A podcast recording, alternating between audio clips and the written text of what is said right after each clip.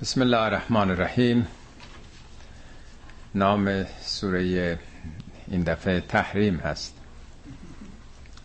تحریم باب تفعیل همون حرام دیگه ولی نه به معنای فقهی که عادت ما کردیم فکر می‌کنیم تحریم یک فتوایی است برای حرام کردن چیزی بر مردم تحریم همون در واقع حریم قائل شدن خود رو از چیزی محروم کردن نه الزامن یک تحریم شرعی.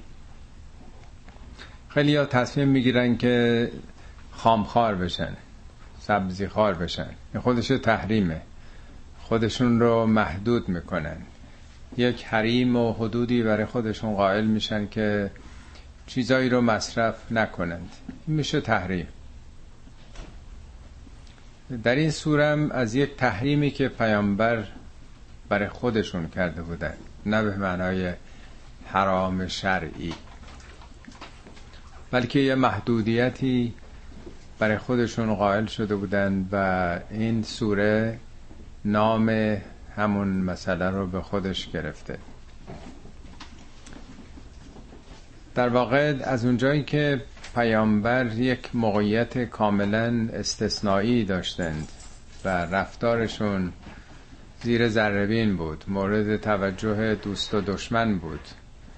سنتشون و سیرشون مورد پیروی دیگران قرار می گرفت هر عملی از ایشون دیگه جنبه شخصی تلقی نمی شد اگر پیامبر چیزی رو در واقع قاعده ای رو پایه میگذاشتند برای خودشون چیزی رو در واقع محدود می‌کردن. خب این انتقال پیدا می‌کرد و همه این کار می‌کردن. به عنوانی که رسول خدا چنین کاری رو کرده پس باید این کار رو کرد. جنبه شرعی پیدا می‌کرد. از این جهت مورد نحی قرار گرفته در این سوره. پنج آیه نخست درباره همون تحریم هست. یا ایوه النبی خطاب به نبی هست. در قرآن دو بار یا ایوه الرسول آمده. یا ایوه المحمد نداریم. مثلا نام محمد فقط چهار بار بیشتر نیمده در حالی که نام حضرت موسی 136 بار تو قرآن اومده. یا ایوه الرسول دلالت بر یک رسالتی معموریتی می‌کنه. ولی یا ایوه النبی نبی از نبع میاد خبر آگاهی نبوت در واقع. یعنی کسی که پیامی رو منتقل می‌کنی حامل پیامی هستی رفتارت یک پیامی رو به مردم میرسونه. سه تا سوره قرآن با یا ایوه نبی آغاز میشه. همین سوره یکی سوره طلاق یکی هم احزاب. که اتفاقا اون دوتام درباره زنان هست بخش عمدش هم سوره طلاق و هم احزاب مهمترین سوره قرآنه که مباحث ارتباط داخلی خانواده رو حال نشون میده. سیزده بار اصلا عنوان یا ایوه نبی آمده که شاید نیمیش در ارتباط با مناسبات زناشوییه. یعنی پس چقدر مهمه این مسئله که برای دیگران این مطلب روشن باشه. یا ایوه النبی لم تحرم ما احل الله لک؟ ای پیامبر که رفتارت پیام داره تأثیر می‌ذاره تو جامعه معنا داره از جانب خدا تلقی میشه. چرا یه چیزی رو بر خودت محدود کردی؟ تحریم کردی؟ ارز کردم به من تحریم شرعی نیست. چیزی رو که حلال بود. ما احل الله لکه چیزی رو که خدا حلال کرده بود چرا بر خودت محدودیت قائل شدی؟ برای چی پیامبر این کار کرده؟ تبتقی مرزات ازواج که برای جلب رضایت همسرانت. والله غفور رحیم. پیامبر متوجه به صفت غفور و رحیم می‌کنه. یعنی کاری است که باید مغفرت طلب کرد از اون. البته انسان های معمولی مورد انتقاد نیستن ولی از اونجا که هم رسول مقام متعالی داره و بعد نقش او سخن او رفتار او نتایج دیگه ای به بار میاره طبیعتا خداوند چنین محدودیتی رو نپذیرفته از پیامبر. البته خیلی جای قرآن هستا یه جا میگه یا ایها نبی لما از لهم؟ چرا اجازه دادی به این منافقین که شرکت نکنن تو جنگ؟ می آمدن عذر بهانه می آوردن مشکل داریم مسئله داریم. خونمون خالیه زن و بچه‌مون تنها. اجازه بده ما نیایم. پیامبرم خوشبین اصل و بر براعت و صداقت میذاشه. خب نیا خدا میگه نه چرا اجازه میدین؟ باید معلوم بشه که کیا صادقانه هستن میان. اینا همه بانجویی دارن می‌کنن دارن در میرن. از تو هم وقتی اجازه می‌گیرن دیگه ایرادی بر اونها تو جامعه نیست. اجازه گرفته. نه هر کی می‌خواد زور نیست هر کی می‌خواد بیاد هر کی نمیخوادم نیاد. ولی تو تایید نباید بکنی اونایی که نمیان. و چهار پنج بارم تو قرآن گفته یا یه نبی استغفر استغفار بکن. اصولا روش قرآن درباره پیامبر بیش از تجلیل و تعظیم و تکریم جنبه تربیت داره. جنبه تعلیم داره جنبه در واقع هشدار داره. در این حالی که او نبی رحمت بوده و انک لعلا خلق عظیم پیامبر بر اخلاق عظیمی تکیه داشته ولی با این حال خداوند به خاطر توجه بیشتر به او به تربیتش بیشتر اهمیت می‌داده به رشدش به کمالش تا تجلیل. میگه اگر با دیگرانش بود میلی چرا ظرف مرا بشکست لیلی؟ خود این یه توجه بیشتر هست بر شخص. خب خیلی درس ها میشه از همین موضوعات که جنبه به نظر خصوصی میاد گرفت. آیا آدم مجاز چیزی که خدا حلال کرده بر خودش حرام بکنه تحریم بکنه؟ بگی من گوش نمی‌خورم. و خب خدا که عقلش بیشتر از ما می‌رسه که حالا نباید زیاد خورد ولی بالاخره ماهی یه بار کمتر بیشتر. دلیل نیست آدم زیاد نباید بخوره اصراف نباید بکنه. ولی چرا خودشو محروم بکنه؟ چرا خودشو از زیبایی ها و تزییناتی که خداوند قرار داده محروم بکنه؟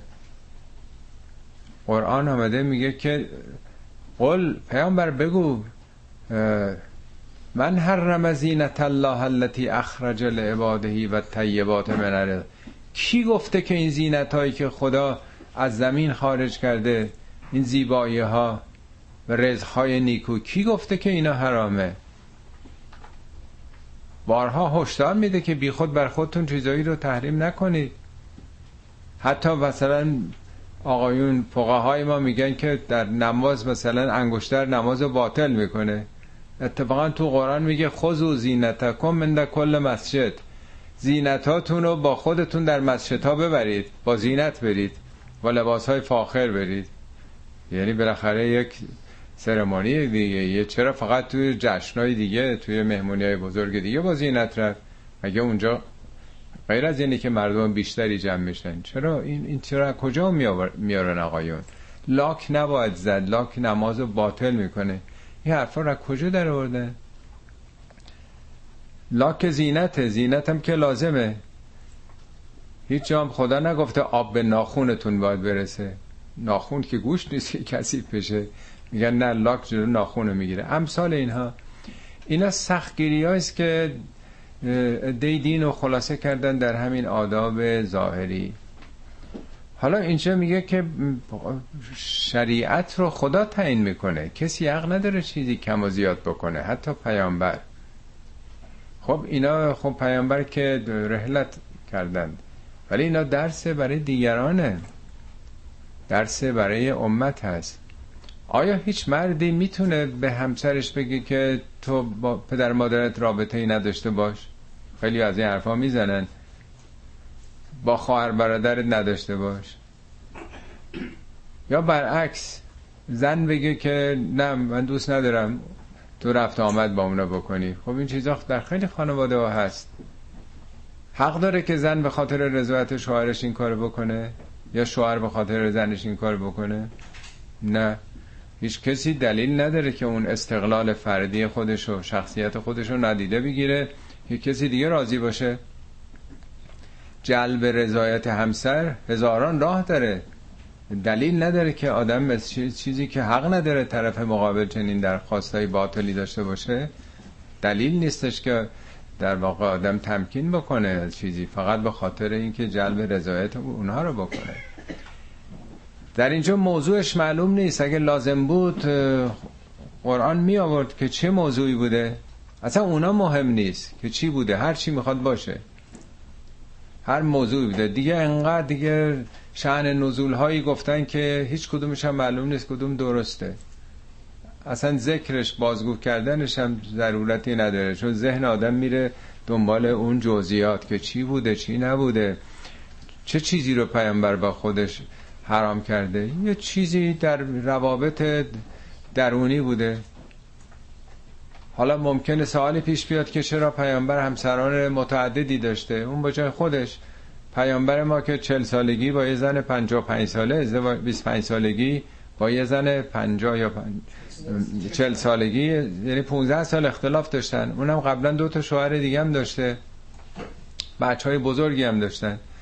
تا موقعی که نمی‌دونم پنجاه و سه سال چقدر یا سه سال خدیجه سنش بوده پنجاه و سه سال ظاهرا.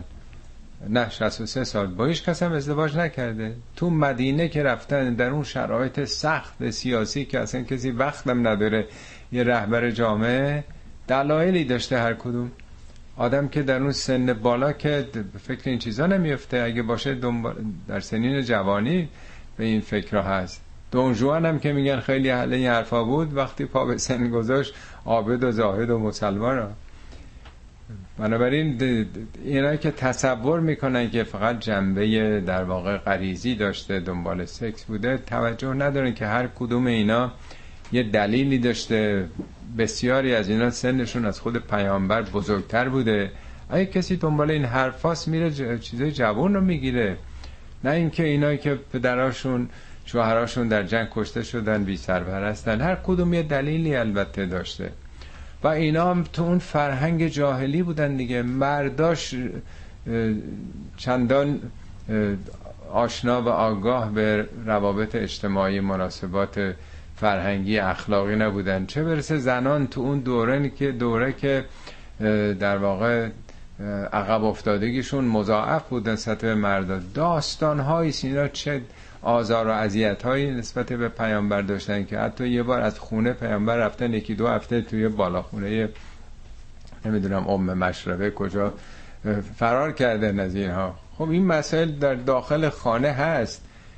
چه جوری حالا می‌خواستن اینا رو تو اون گرفتاری ها در تا نمی‌دونم یا شاید در یک زمان مثلا حد اکثر نقطایی بودن. چجوری اینا رو بالاخره سامان بدن با همه گرفتاری ها و یه چیزای ادم صرف نظر می‌کنه دیگه. حالا هر چی بوده. قد فرض الله لکم تهلت ایمانکم. خداوند شکستن سوگندها یعنی تهله یعنی مقابل حرام دیگه حلال حرام. تهله یعنی حلال کردن یعنی باز کردن. هل یعنی گشودن یه گره؟ یه گره یه تو بر خودت یه همچین تعهدی کردی یه همچین قصدی کردی و چون تعهد کردی خب بالاخره هر تعهدی مسئولیت آور دیگه. خداوند راه باز کردن این سوگندها رو توضیح داده فرض کرده. یعنی واجبه که سوگند لغو و نباید بهش پایبند بود. جای دیگه قرآن گفته که لا یؤاخذکم الله به لغو فی ایمانکم. خدا هرگز به سوگندای لغو شما رو که مؤاخذه نمی‌کنه. اون یه حرفه یه لفظه.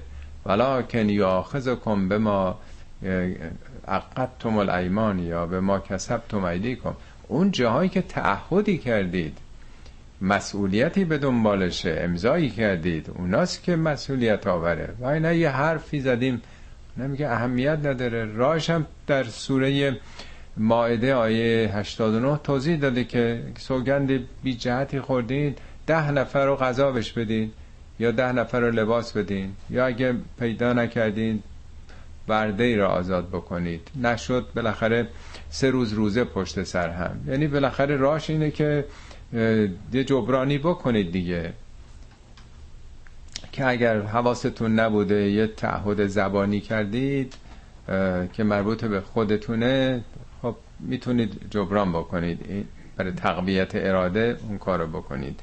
والله مولاکم و هو العلیم الحکیم. مولای شما اللهه نه کسان دیگه. بعضی ممکنه روی علائق و روی اصطلاح محبت ها و یک جنبه های خیلی عاطفی احساسی در واقع یک نوع سلب شخصیت از خودشون یا سلب حقوق و اختیار اراده بخوان بکنن مولای شما خداست و هو العلیم الحکیم. خداوند کارش رو علم و رو حکمت. این توصیه ها یک ضرورت حکیمانه داره. حالا ظاهرا مسئله رو آیه بعد یه مقداری بیشتر باز می‌کنه. و اذ اثر النبی الى بعد ازواجه حدیثا. آنگاه که پیامبر به یکی از همسرانش یک رازی رو به صورت پنهانی اثر یعنی سر پنهانی یه مطلبی رو به یکی از همسرانش حالا تعدادی بودن و هم خیلی هاشون هم با هم اختلاف داشتن و هنوز بعد از می‌بینیم چهارده قرن تو جوام پیشرفته چه حرف و حدیث ها و چه خال زنک بازی هایی چه رقابت هایی وجود داره تو دو نفر هبو هم دیگر رو نمی‌تونن تحمل بکنن. چه برسه توی یه جمعی که حالا به دلایل خاصی در اون دوران یک ضرورت های ایجاب می‌کرده ببینید چه مسائلی پشت پرده بوده چه توطعه هایی حالا به یکی از اینا یه مسئله خصوصی رو میگن. ازا اثر النبی الا بعد از واجهی حدیثن حدیث به معنی یه حرف نه به معنی حدیث به روایت فلما نبعت بهی و اظهره الله وقتی که آن زن این خبر رو برملا کرد. به بقیه گفت. به زنان دیگه. حالا یه چیزی بین خداشون بوده. زنان با هم دیگه. گفتن خب مثلا تو اینو بدون مثلا اصلا معلوم نیست که چیه. همه اون چیزم که گفتن اگه بخونین خیلی بی سر تره فلما نبعت بهی و اظهره الله و خدا پیامبر رو آگاه کرد به اونچه که این راز رو برملا کرده. از الله علیه عرف بعضه. پیامبر قسمتی از اون چیزی که فهمیده بود به اون زن گفت. و اعرض ان بعضن.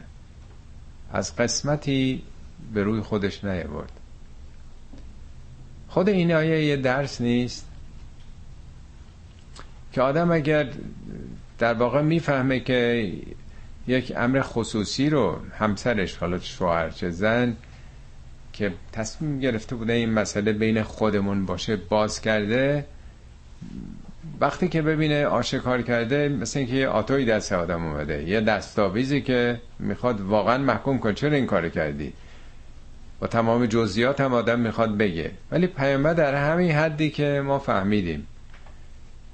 یه کلیاتی که اون متوجه نشه که همه چی رو پیامبر فهمیده. بقیه چیزهای دیگر هم که یه کلاق چل کلاق کرده پیامبر می‌دونه. نمی‌خوان اون به صلاح شخصیتش پایین بیاد. نمی‌خوان آزرده بشه. در همین حدی که درست نبود این کارت. اونم چارده قرن پیش. اینی که آدم کرامت نفس داشته باشه بزرگواری داشته باشه نخواد در واقع یه نفر رو محکوم بکنه. احساس نکنه یه رقابته. حالا که ضعیف شد من بیام حسابی حالشو بگیرم و به حال محکومش بکنم. این خودش درسیه که تو این مناسبات زناشویی نباید به صلاح از این موقعیت ها سوء استفاده کرد. حالا یه اشتباهی طرف کرده آدم بخواد که همه مطالب رو به روش بیاره. خب اون دیگه خیلی آزرده میشه و اصلا یه مرزهایی شکسته میشه. نباید حرمت ها رو ریخت. همین, همین که آدم بدونه که خب فلانی که از من فهمید که من این کارو کردم. من تا این حد شخصیتم پیش او پایین آمده دیگه خیلی فرق می‌کنه. تا اینکه تو ذهنش باشه که نه او برای من باهای زیادی قائله. از من چیز خطا و خلافی ندیده. در سیره پیامبر اگه بخونین از این نمونه ها بسیار زیاده. معروفه که میگن یه بار پیامبر در واقع حالا مجلسی بوده با کسانی از مثلا اصحابشون شب دیر به خانه میرن.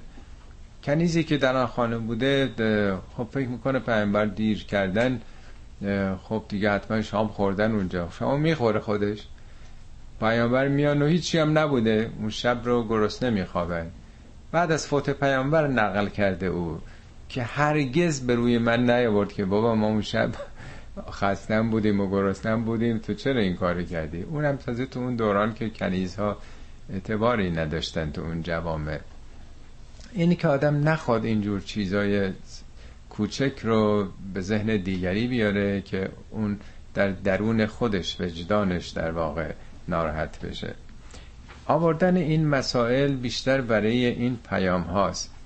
اولا خود این جالبه که قرآن برخلاف اون چی که انتظار ما داریم مسائل خصوصی پیامبر رو برملا کرده.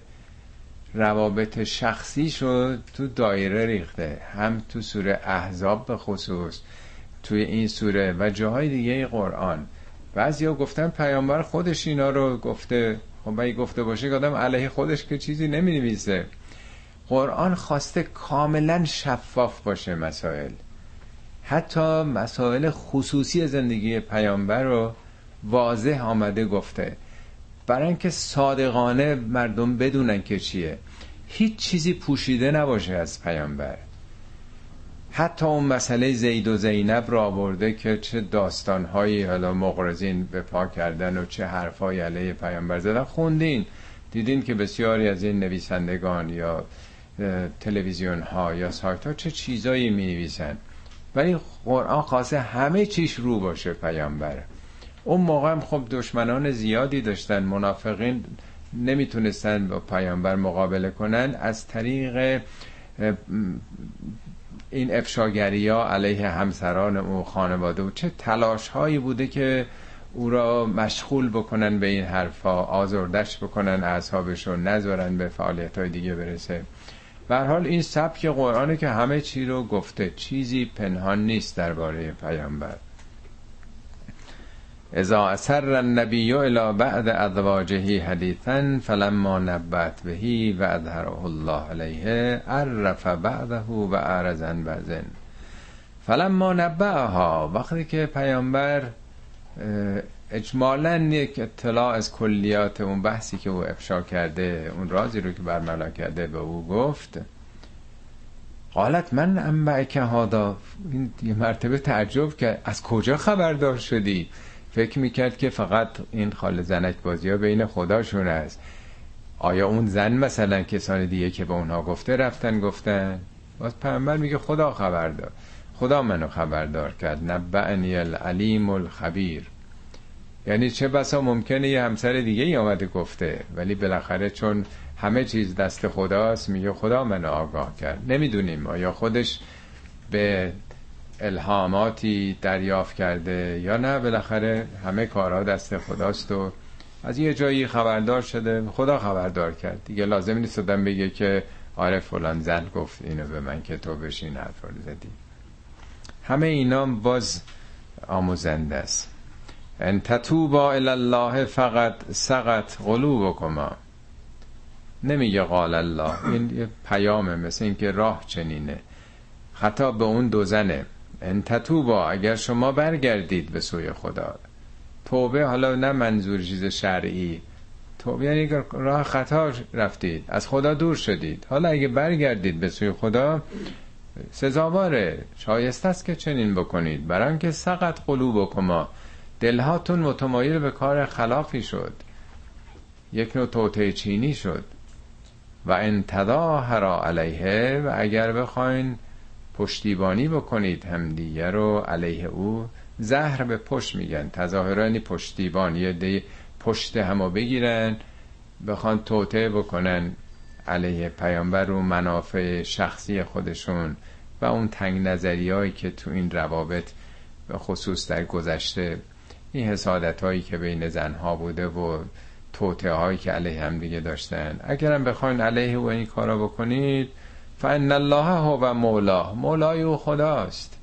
شما مولا و دوست او نمی‌خوان بشین می‌خوان دشمنی کنید. او دوستدارش خداست و جبریل که بر او وحی کرده و صالح المؤمنین. مؤمنین شایسته دوستدار او هستند. و الملائکتو بعد ذالک زهیران. نیروهای مثبت جهان فرشتگان هم پشتیبان او هستند. یعنی با کسی دارید شما توطعه می‌کنید دشمنی می‌کنید. دنبال این مسائل شخصی پایین بی ارزش خودتون هستید که مورد تایید جهان هستی هست. بدونید آخه با کی دارید بدی می‌کنید. عسا ربه ان طلق کنه ان یبدله ازواجا خیرا من کنه حالا اگه گیرم اتفاقی افتاد که کار به اونجا کشید که مثلا با شما پیامبر متارکه کرد کار به طلاق کشید. یعنی دارید کار به اونجا میکشونید روابط دارید تیره و تلخ می‌کنید. چه بسا؟ اصا یعنی ممکنه چه بسا؟ شاید. شاید اگر کارتون به طلاق کشید چنین نیست که او حالا تنها بمونه شما فکر بکنید که او رو محروم کردید و به او ضربه زدید. ممکن است ان یبدله ازواجا خیرا من کنه ازواجی بهتر از شما نصیب او کنه خدا. حالا شش تا ویژگی برای ازواج بهتر رو توضیح میده. خود این نشون میده که هدف در واقع زیبا بودن و این حرفا نیستش. این ششتایی که مسلماتن. اونایی که بیشتر تسلیم خدا باشن. تسلیم خدا باشن یک که از همه مهمتره به جایی که تسلیم عواطف و احساسات و حسادت های خودشون باشن تسلیم حق باشن تسلیم خدا باشن. مؤمناتن ایمان داشته باشن به خدا. قانتاتن. قانت فروتنی میگن. اینجا قانت معمولا تو قرآن در ارتباط با خدا اومده. یعنی فروتن و مطیع خدا باشند. تائباتن یعنی قابلیت تغییر رو داشته باشن. اگه خلافی کردن خطایی کردن بتونن برگردن. نه اینکه دائما دارن توبه می‌کنن. یعنی من توبه همونه. ولی خودش خیلی مهمه. یک سوره ما در قرآن درباره توبه داریم. سوره نهم قرآن اولش هم عالی ترین صفت مؤمن توبه است. التائبون العابدون الحامدون السائحون الراکعون بالمعروف الناهون المنکر. ده تا صفته که با توبه آغاز میشه. اینی که آدم قابلیت اینو داشته باشه که هر مسیر خطایی رفت برگرده وقتی آگاه شد. این کار ساده ای نیست. شاید 90 درصد مردم چنین توفیقی پیدا نمی‌کنن که برگردن. این گام اول اصلاح در واقع. بنابراین کسانی هستن که نمیگن موقع پا داره همون حرفی که زدیم. برمیگردن این در واقع یه دندگی ها عامل گناهان و انرافات بزرگیه. آدم یه اشتباه وقتی می‌کنه یه دروغ میگه. اگه نخواد اعتراف بکنه بگه بله من اشتباه کردم من دروغ گفتم صد تا دروغ دیگه میگه. صد تا اشتباه دیگه برای اینکه اونو توجیه بکنه. این آغاز سقوط میشه در واقع. تائباتن آبداتن اینا همه تی تعنیس گرفته. آبدات یعنی زنان عابد. یعنی نماز می‌خونن فقط روزه می‌گیرن خب همه می‌گیرن. عبادت به اون معنای واقعیه. عبدت طریق یعنی جاده رو هموار کردن. به ماشینای راهسازی در عربستان میگن عابد. روش هم می‌نویسن عابد. دکتر شریعتی اینو قدیم می‌گفت بارها بندم تکرار کردم. عبادت یعنی هموار کردن وجود برای خدا گشودن پنجره دل برای اینکه آفتاب رحمت خدا بتابه. یعنی دیوار نه و من در برابر خدا نذارید. اونچه که خدا میگه. میگه عفو بکنید ببخشید انفاق بکنید. باز بکنید دلتون برای این فرامین خدا. این میشه عبادت. البته نماز و روزه و همه اونها اگه درست انجام بشه عبادت اونها سائحاتن. سائحات سائح از همون سیاه میاد.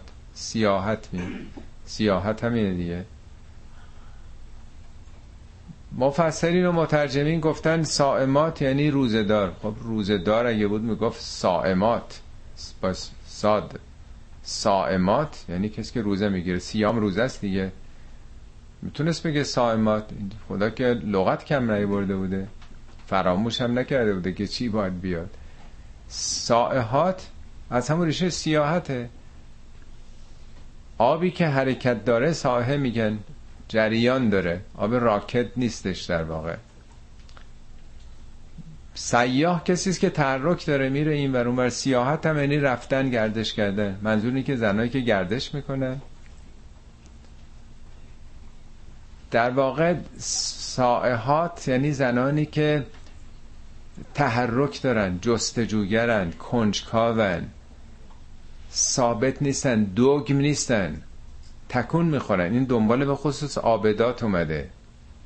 بعضی هم مفسرین گفتن که چون سائحین هم تو قرآن داریم مذکرش. دوبار سائحات اومده. فکر می‌کنم اشتباه نکنم دوبارم سائحین. یکی از صفات مردان هم هست که اینا سائحینن. بعضی مفسرین گفتن که اینا به یه مسجد قناعت نمی‌کنن. حالا سیاحت رو به معنایی که تو مساجد مختلف میرن. یعنی به جای اینکه پای صحبت فقط این آقا باشن یه عمر فقط این منبر رو شنیده باشن و پای منبر و محراب یه نفر باشن این بر میرن اون بر میرن. از نظر آقایون فقها و مفسرین فقط جای آگاهی مساجد دیگه. ولی می‌تونه خیلی بازتر باشه. یعنی این جستجوگر اهل مطالعه است اهل کنجکاوی این بر میره اون بر میره شناخت پیدا می‌کنه. دوگم نیست تو یه محیط بسته باشه. اینو قرار بدین با همون عبادت های شکل گرفته تقلیدی. یه عمری همینجوری نماز بخونه معناش هم نمی‌دونه. تا اینکه تحقیق کنه بشناسه. نه همینجوری نسل به نسل گفتن به ما. اینو ارث بردیم. عبادت های هویتی یه دلاراست شدنی. ولی عبادتی که دنبالش جستجوگری هست.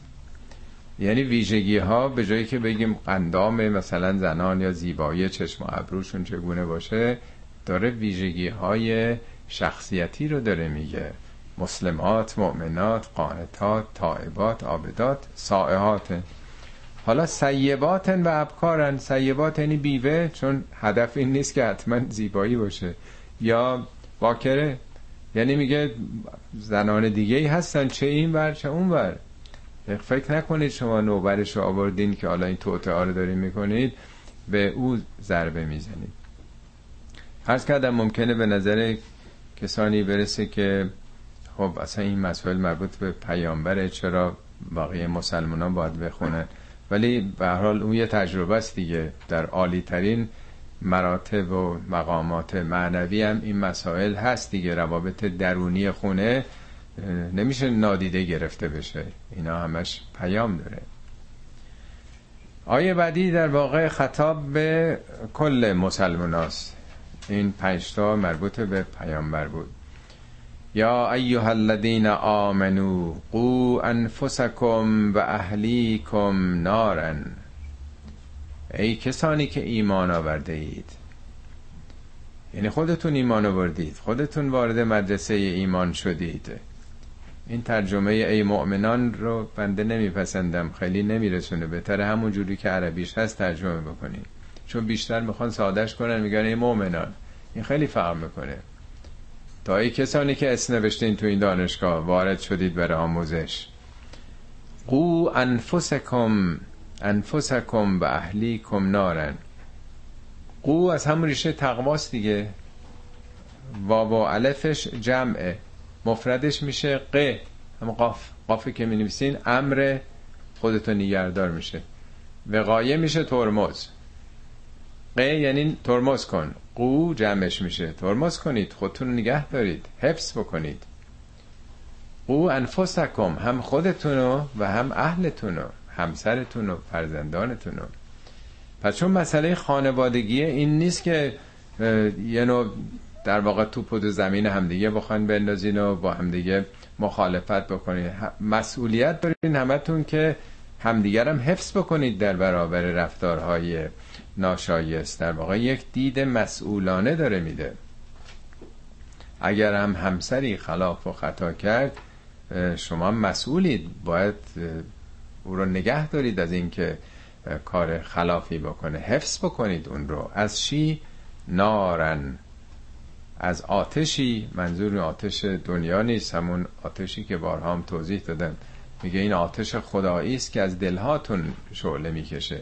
سوره همزه که یادتونه. نار الله الموقدت التي تتل علی الافئده چون شناخت دیگه ما نداریم کلمات دیگه که نداریم با آتش های دنیایی که آدمو میسوزونه در واقع ترجمه می‌کنن. یعنی اینا همش حالت مجازی داره. اون چیزی که دل آدم رو میسوزونه اون چیزی که موجب ناراحتی و سوزش درونش میشه. آتشی که این آتش از کجا پدید آمده؟ با نفته با بنزینه با هیزمه با چیه نه خودتون آتش رو پدید میارید. وقود و هنناس و الحجاره. وقود در واقع همون سوخت دیگه. سوخت این آتش چیه؟ سوختش ناس مردمن نه که مردم اونجا میسوزن. خودشون سوختشن. ببینین اشتباه نباید کرد.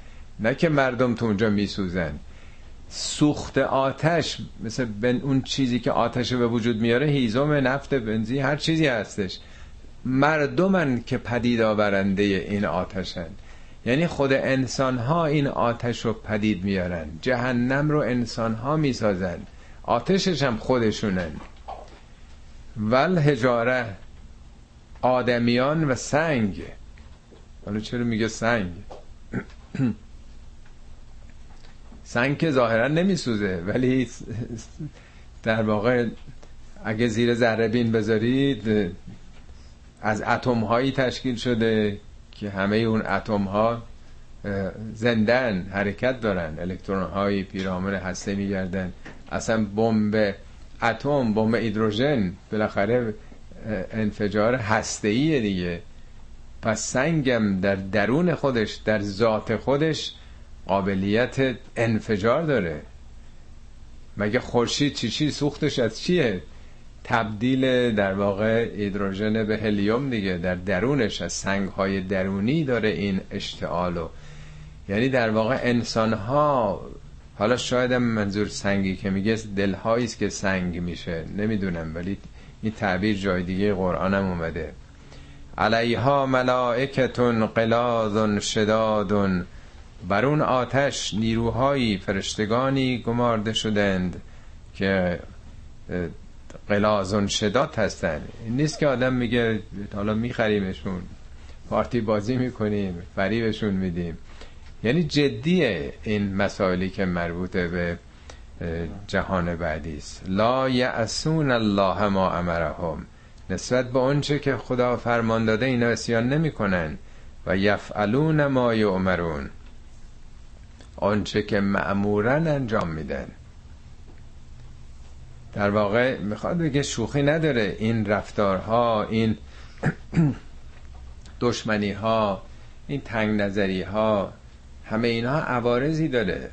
زن و شوهر نسبت به هم دیگه مسئولیت دارن که نذارن سقوط بکنن هر کدومشون. تنها این نیست که آدم بخواد فقط گلیم خودش از آب بکشه بیرون فقط بخواد او هم هرچی بیشتر مثلا ضربه بخوره. این دشمنی اینجا منطقی نیست. حفظ کنید همدیگه رو از این آتشی که در خانواده ها پدید میاد و دامنه همه رو می‌گیره و شوخی بردارم نیست. حداقل تو دنیا می‌بینیم که این اختلاف هایی که به طلاق می‌کشه چه عوارضی به بار میاره برای دو طرف. اینا لاقل چیزای ساده دنیاییشه که سوختش در واقع خود زن و شوهرن. که لجبازی کردن یه دندگی کردن. حالا یا هر دو مقصر بودن یا یکی بیشتر یکی کمتر. ولی به هر حال بچه هایی که بدون سرپرست موندن و خانواده هایی که از هم پاشیده و آثار و عوارضش تو دوتا خانواده اینا همون آتش دیگه. یا ایها الذین کفروا لا تعتذروا اليوم انما تجزون ما کنتم تعملون. ای کسانی که کفر ورزیدید نه اینکه یک کسانی که کافرن بت میپرستن ندیده گرفتن این حقایق کفره. کفر یعنی پوشاندن اهمیت ندادن. مقابل یا ایها الذین آمنوس که در مسیر امنیت و ایمان قرار گرفتید شما. وقتی نمی بینید این حقایق که باید رایت کرد خب پوشاندین. فردا عذرخواهی فایده نداره. لا تعتذر اليوم. امروز منظور روز قیامته. امروز دیگه معذرت چه فایده داره؟ شما تو دنیا باید معذرت می‌خواستید. اگه به زنتون یا به شوهرتون به کسی دیگه بدی کردید با یه معذرت همه چی تمام می‌شد. کش دادن این سخنان و این مجادله هاست که به اون جاهای باریک می‌کشه. امروز جای معذرت خواهی دیگه نیست. انما تجزون ما کنتم تعملون. انما یعنی این است و جز این نیست. منحصرا امروز شما فقط آنچه که خودتون عمل کردید دارید میچشید. نتیجه عملتون رو دارید می‌بینید. یعنی در واقع خدایی نیست که شما را عذاب بده. همینطور که تو دنیا کسی ما را عذاب نمیده اگر دچار مشکلات درونی شدیم خودمون عذاب داریم می‌کشیم. عمل خودمونه. خب در قیامت هم میگه همینه. کنتم تعملون نه که یه بار دوبار این کار کردید. کنتم استمرار رو نشون میده. یه عمری در اون روابط درونی چنین کردید امروز هم نتایج همون رو میچشید. یا ایها الذین آمنو توبو الله توبتا نسوها بازم مخاطب همه مؤمنینن. در جای دیگه قرآن تو اینجور روابط تو سوره نوره میگه یا ایها الذین آمنو توبو الی الله جمیعا همتون توبه کنید.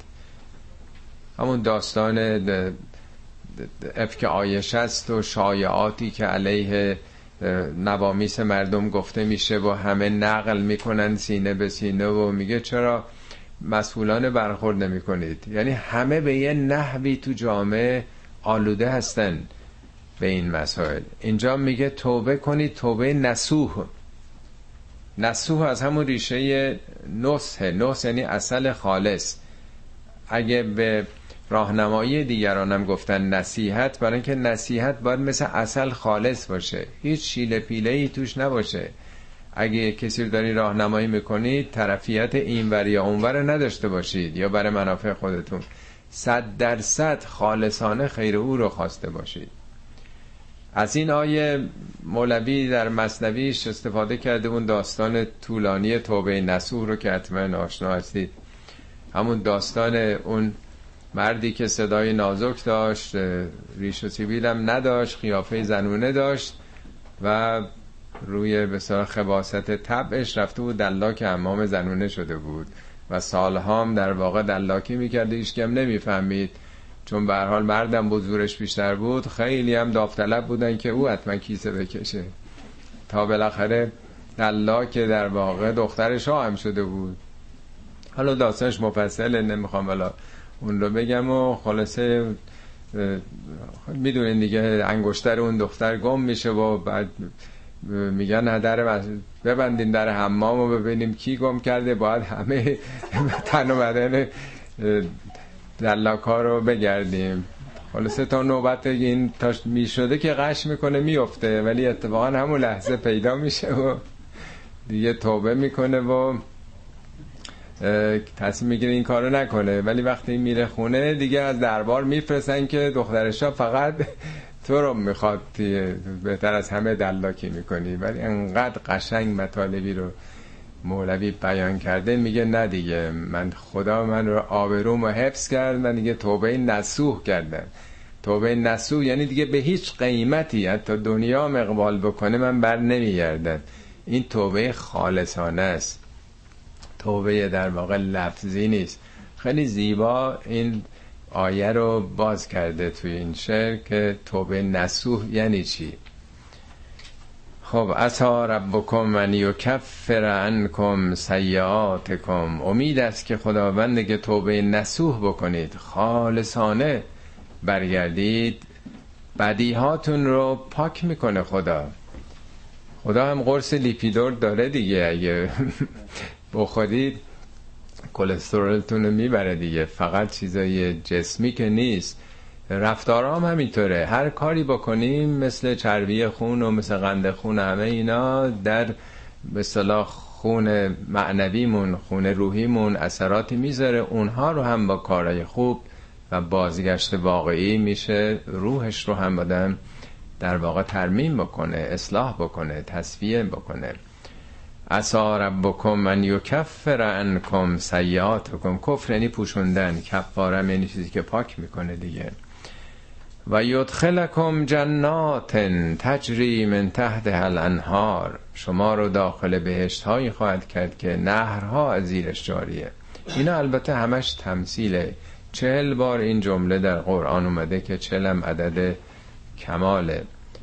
باقی به اون معنا نیستش. چون تو دنیا که این باغ که فراونه اگر اینها باشه این وعده های بهشت که در دنیام هست. از زیرش هم نهرها جاریه نه که حالا یه جوی آبی داره میره. یعنی عامل سبز و خرمیش ذاتی درونی سطحی نیستش. از عمقش جاریه.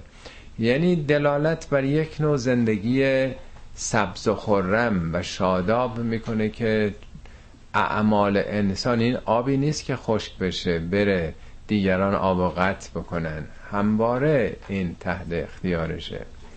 یوم لا یخز الله النبی والذین آمنوا معه. در آن روز خداوند هرگز پیامبر و مؤمنین به او رو خار نخواهد کرد. به صلاح خز یعنی همون کسی که آب روش بریزه در واقع مورد عدم توجه قرار بگیره. این تلاش ها و زحماتی که می‌کشید اینا نادیده گرفته نمیشه که حق اونها رو خداوند نادیده بگیره. نورهم یسعا بین ایدیهم و به ایمانهم.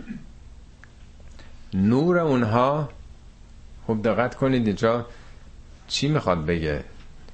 نور اونها در قیامت یسعا بین ایدیهم و به ایمانهم.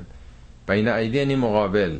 نورشون مقابلشون رو روشن می‌کنه و همچنین ایمان یعنی قسمت راست رو سمت راستشون رو روشن می‌کنه. نور ما وقتی در یه تاریکی هستیم یه چراغ قوه‌ای داشته باشیم نور میتابه به جلومون و می‌تونیم راه ادامه بدیم طی طریق بکنیم. پس جلو رفتن پیشرفت کردن به رشد و کمال رسیدن لاجرم نیازمند نوره. آخرت هم جایی نیست که یه دی برن دیگه خب اونجا بگن دیگه هوری هست و بهشتم هست و تکیه میدیم و سیب و گلابی می‌خوریم و دیگه کاری نداریم. راه رشد و کمال همچنان ادامه داره. تنها تو دنیا نیست.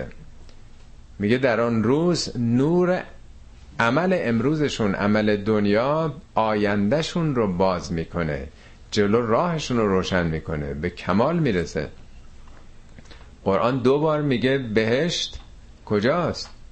ارزو هست سماوات و الارض تمام جهان هستیه. میلیاردها کهکشانه. خب پس آدم با جلو بره دیگه. راه هست هنوز. خیلی جاها باید رفت. خیلی راه ها در پیشه. خیلی کمالاتی هست.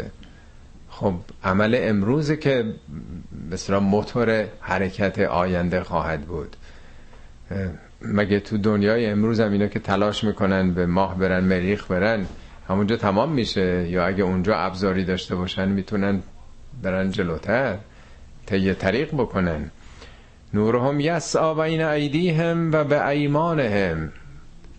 نمیگه به سمت چپ. چپ نماد در واقع راه خلاف و خطاست سقوطه. یوم یعنی خجستگی برکت. به سمت برکت ها خجستگی ها راه برای اونها روشن خواهد کرد. یقولون ربنا اتمم لنا نورنا. دعا می‌کنن که پروردگار ما نور ما رو تمام بکن. تمام و کمال یعنی هر چه بیشتر. به حد بینهایت. عدد ده میگن عدد تمامه یعنی دیگه تا حد نهایت خودش رسیده. وقتی میگه الیوم اتممت لکم اکملت لکم دینکم تو سوره مایده است. الیوم اکملت لکم دینکم و اتممت علیکم نعمتی. و رضیت لکم الاسلام. دی اتممت لکم نعمتی یعنی دیگه رسوندم به آخر. یعنی روز قیامت هم این نیست که تا همون اعمالی که کردن حالا بشینیم برخوردار باشیم. خدایا این نور رو تمام بکن به بینهایت برسون رشد و کمال ما رو. وغفر لنا خدایا ما رو پاک بکن بدیهامون زائل بکن. انک علا کل شیء قدیر تو بر هر کاری قدیری اندازه گذاری هستی. چند تا آیه دیگه قرآن اعمال انسان به نور تشبیه کرده. من اجمالا میگم که سوره زمر آیه 22 میگه افمن شرح الله له صدره للاسلام. آیا اون کسی که خدا سینهشو برای تسلیم به حق گشاده کرده فهو علا نور من ربهی این برای نوری حالا تکیه داره. یعنی پس به سمت تسلیم به خدا رفتن مثل این که نور آدم پیدا کرده. تو زندگی چشمش باز میشه.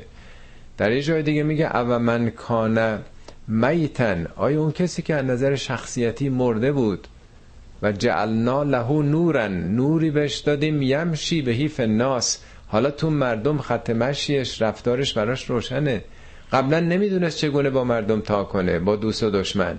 حالا نور پیدا کرده. با نور می‌تونه که با همسرش با فرزندش با دوستش با دشمنش با همکارش چی کار بکنه؟ این یه نوری پیدا کرده. از اونجا که نور راه روشن می‌کنه یعنی این دید پیدا کرده دیگه.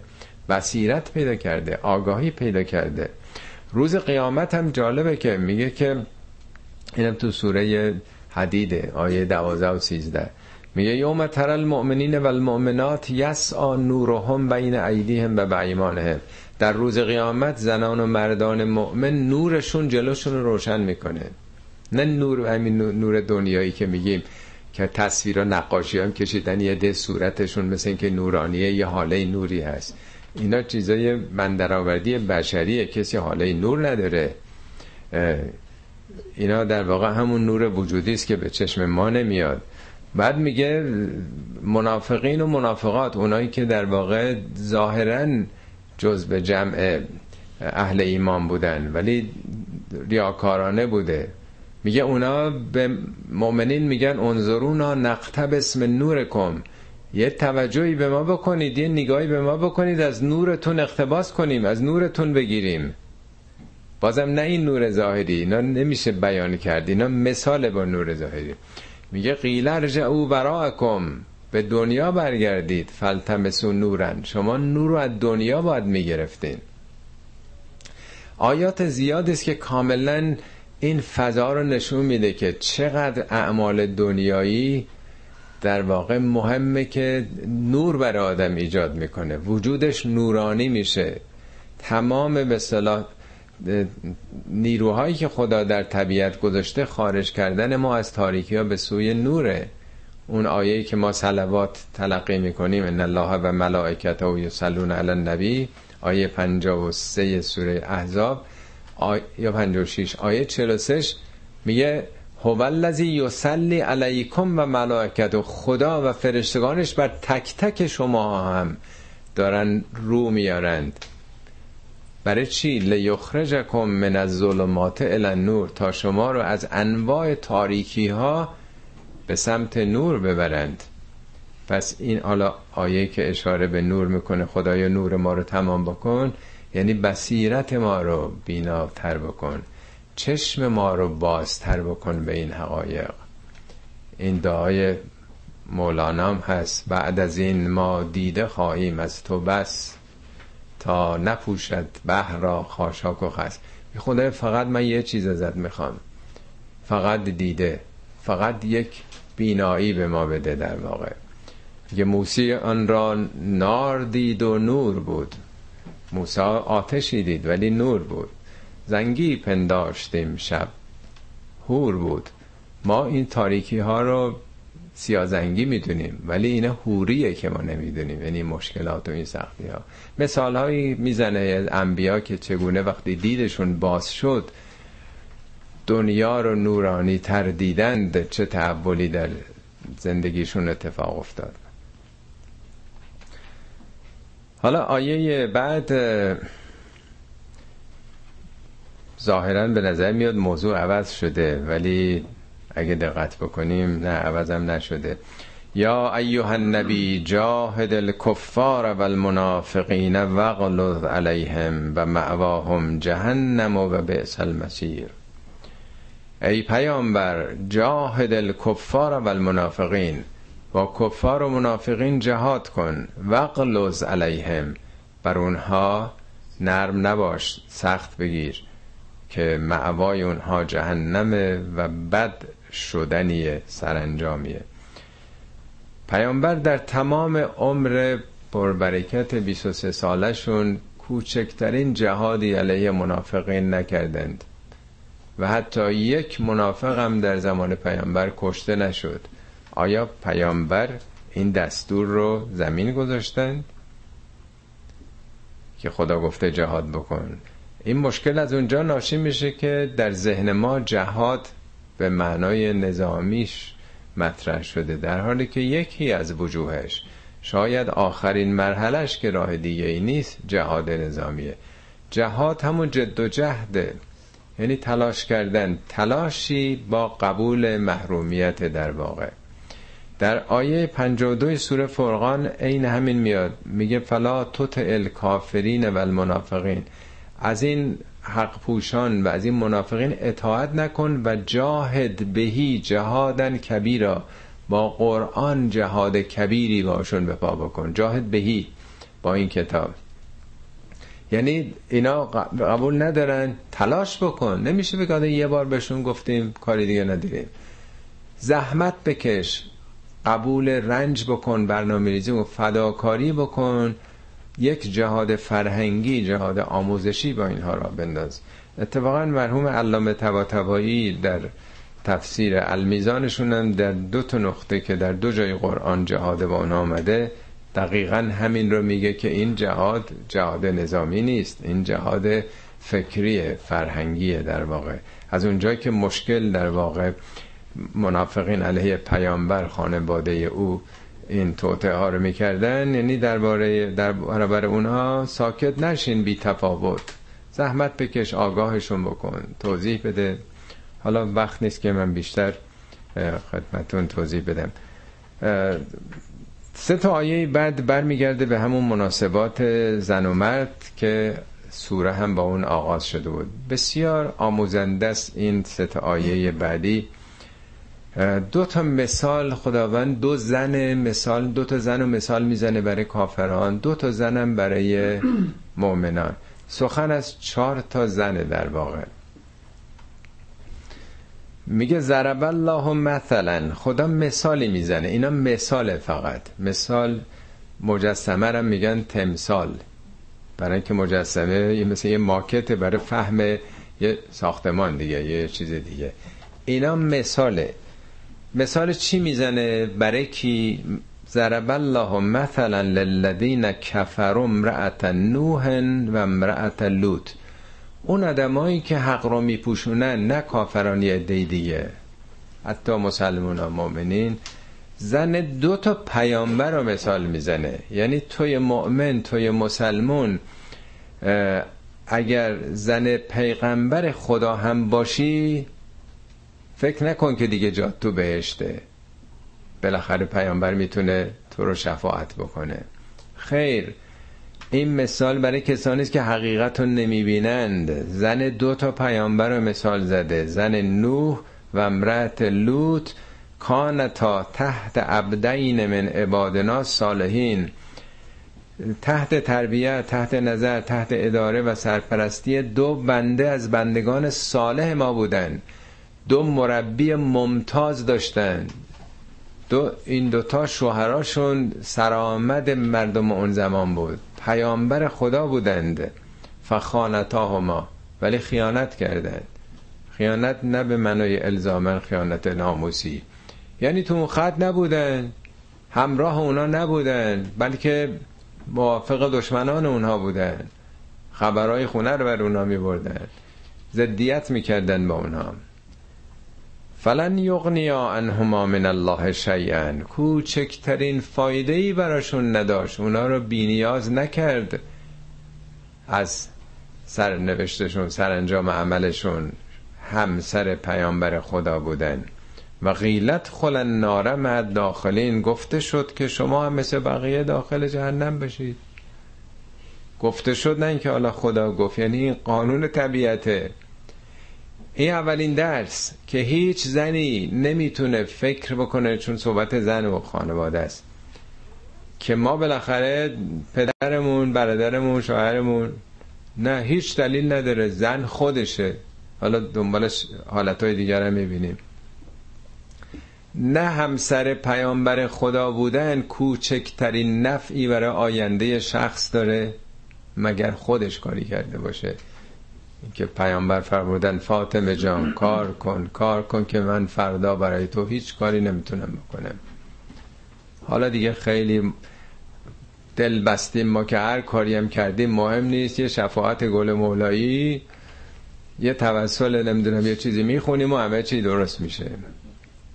اینا درس قرآنی است. دوم و ضرب الله للذین آمنوا امرأة فرعون خداوند مثال می‌زنه برای اونهایی که ایمان میاره. یعنی درس ایمان می‌خواد بده.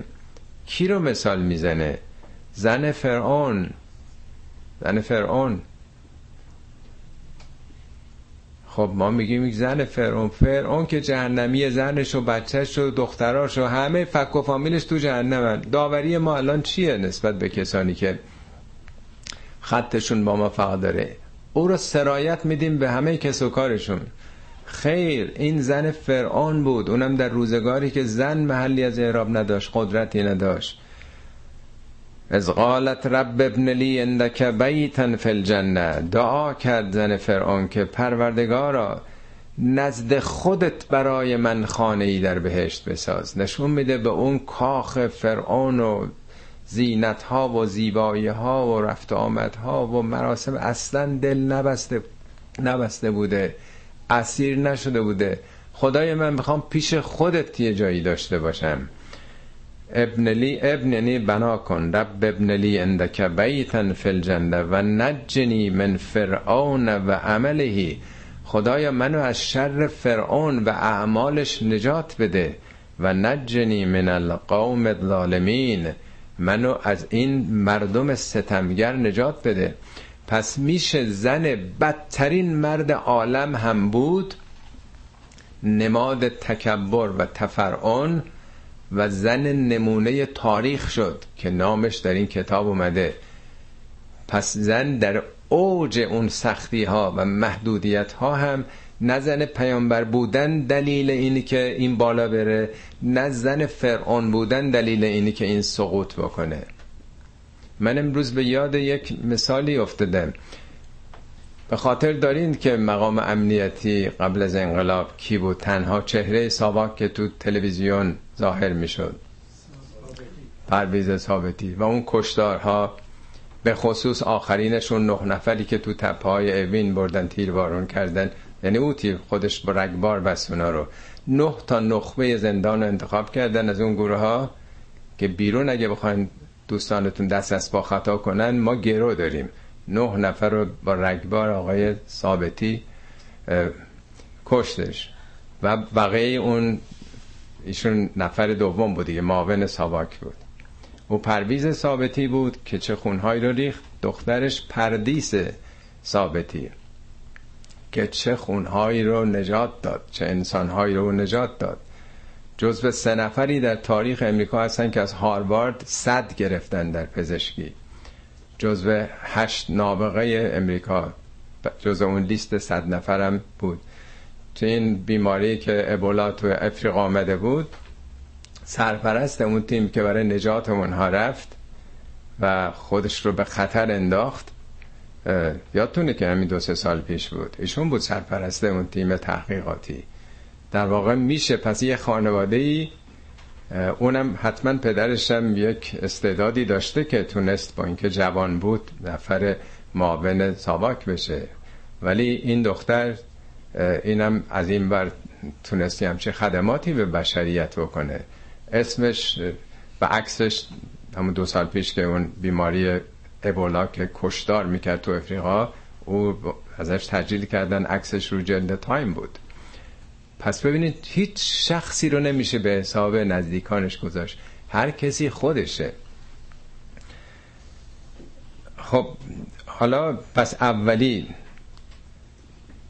بهترین شوهر دنیا رو داشته اون دو نفر. دومی بدترین در واقع. سومی نه شوهری داشته. نه برادری داشته نه مردی در زندگیش حضور داشته. مریم. و مریم ابنت امران التي احسنت فرجها. مریمی که افت خودش رو نگه داشت پاک دامنی پیشه کرد. فنفخنا فیه من روحنا. ما از روح خودمون در او دمیدیم. همطور که میگه انسان رو خدا از روح خودش دمیده اون یه چیز اضافه در واقع. این به صورت ویژه برخوردار از روح خدایی شد در وجودش. مریم کسی بود مقامی بود که زکریای پیامبر قبطه می‌خورد به حال مریم. داستانش رو دیدین دیگه در همون کودکی میگه اشک از دیدگان زکریا جاری شد. وقتی حالات معنوی مریم رو دید از خدا خواست که یه فرزندی مثل این داشته باشه. و صدقت به کلمات ربها و کتبهی او تصدیق کننده کلمات پروردگار بود. نه کلمات نوشته الف با. کلمات خدا یعنی آثار خدا. تصدیقم نه زبانی. با تمام وجود در اون مسیر منطبق شد. و همچنین کتب خداوند تورات انجیل و کانت من القانتین. او از قانتین بود. قانت همونطور که از کردم معنای دوام طاعت خداست. تو این آیه پنج بود که از ویژگی های زنان ممتاز مؤمنات قانتات بود. حالا یک زن قانت رو در آخر این سوره معرفی می‌کنه که او چگونه یک سره رام خدا بود.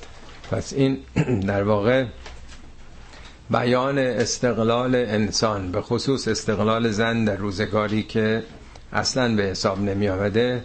میگه هیچ ربطی به شوهرش نداره به مرد نداره. بهترین مردام نمی‌تونن در سرنوشت او منهای تصمیم خودش تاثیر بذارن. بدترین مردم در بدترین شرایط هم قرار بگیره. باز خودشه که تعیین کننده است. و اصلا هیچ مردی هم نقش نداشته باشه تو زندگیش. بازم مهم نیست. می‌تونه یه کسی مثل مریم بشه. خب صدق الله العلی العظیم